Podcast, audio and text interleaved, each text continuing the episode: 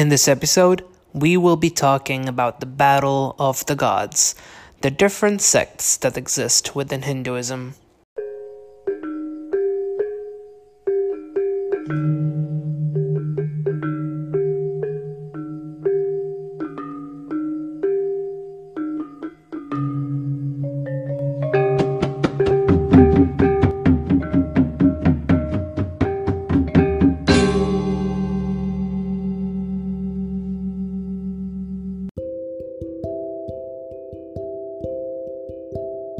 A giant pillar of light appeared and covered the entire universe. This effulgent linga is Lord Shiva himself. Brahma assumed the form of a swan and flew up to find its end, but could not.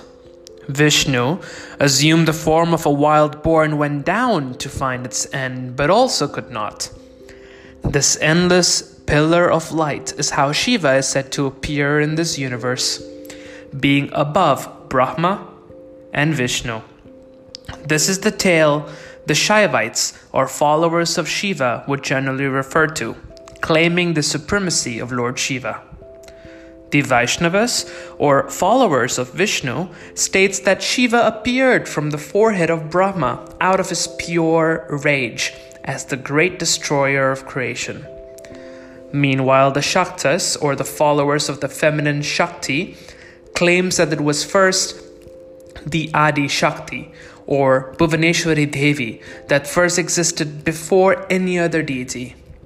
Meanwhile, you have the worshippers of Krishna also claiming the same that it was first Krishna that existed before any other. These creation stories and sectarian theologies are found in the Puranas, or sacred texts that deals with descriptive narratives and theories. There are 18 main Puranas, but over 40 other exist too. These Puranas are dedicated to different deities, giving each sect a right to own their own narrative that praises their deity of choice.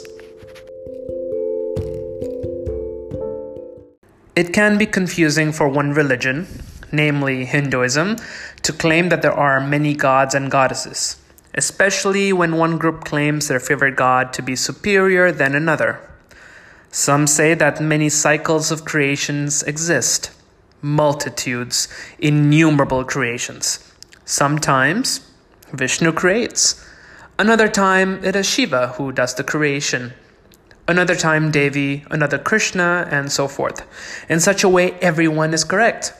It becomes a matter of time, and this is known as the theory of Kalpa. However, most today would say that these gods and goddesses are manifestations of one supreme being named Brahman. Don't be confused with Brahmana, which is a caste of the priest and of the learned ones. A Brahmana is a caste, while a Brahm- while the Brahman is the supreme supreme spiritual energy that envelops everything.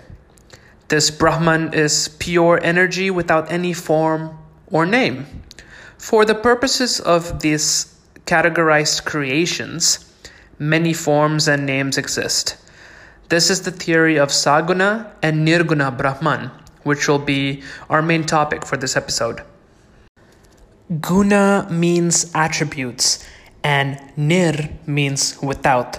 Nirguna means without attributes, without names, forms, and other characteristics.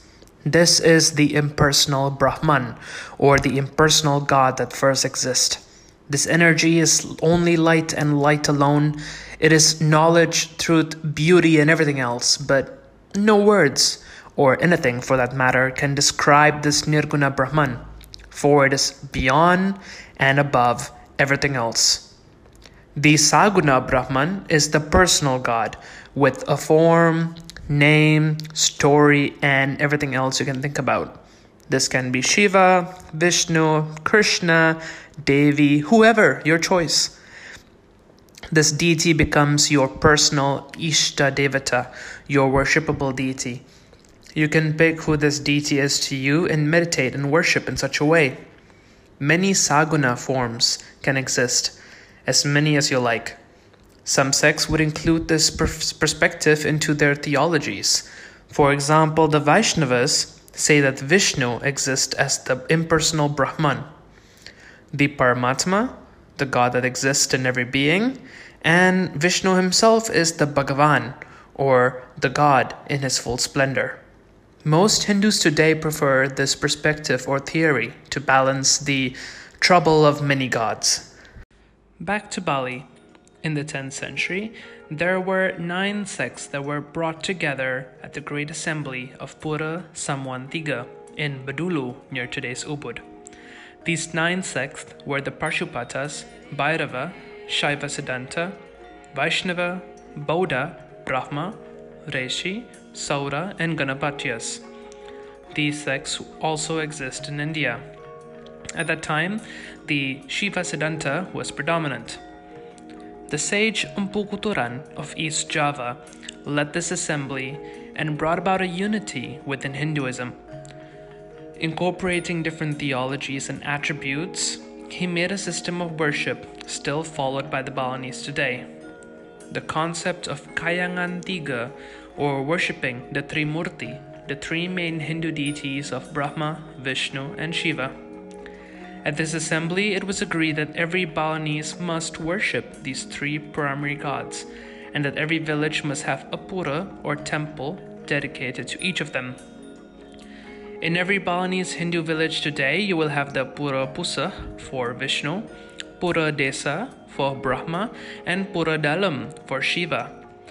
Moreover, another Javanese Hindu sage by the name of Danghyang Nirarta reformed the worship of the Balinese from the worship of deities or forms to the so called vertical worship using the Padmasana. The Padmasana is an open throne seen in all Balinese homes, temples, and businesses. It is dedicated to the worship of the Nirguna Brahma instead of having many deities and forms to worship. At every temple and place, this throne represents the seat of the deity worshipped there, or of Ida Sanghyang Widiwasa, which we'll talk more about in 5, 4, 3, 2. Ida Sanghyang Widiwasa is the Balinese or Indonesian equivalent of Nirguna Brahman. It is the monotheistic deity of the Hindu religion in Indonesia. But another theory of God exists, layered deep in the Balinese Hindu theology. Remember how I mentioned that the sects are now united? Well, in reality, the Hindus in Bali are mainly Shaivites. They claim Shiva to be supreme. They say the Nirguna Brahman is Paramashiva, the unadulterated great Shiva. The Saguna Brahman is Sadashiva, the pure Shiva, and the individual soul is Shiva, the many Shivas that form the life force within everything. According to this Balinese Shaivism, every entity is Shiva and will eventually merge into the identity of Shiva. As a result of the Shaivite nature of Indonesia's Hinduism today, many other sects have reappeared in the country. Today, there are also devotees of Vishnu, Krishna, and the goddess that have theologies that do not officially match with that of the majority. Even though all are Hindu, they do not agree on the theology of the Shaivites. This has and will cause many problems. The answer, though, is obvious. Hinduism incorporates and welcomes many different perspectives and unites this diversity of paths. Om Shanti Shanti Shanti Om.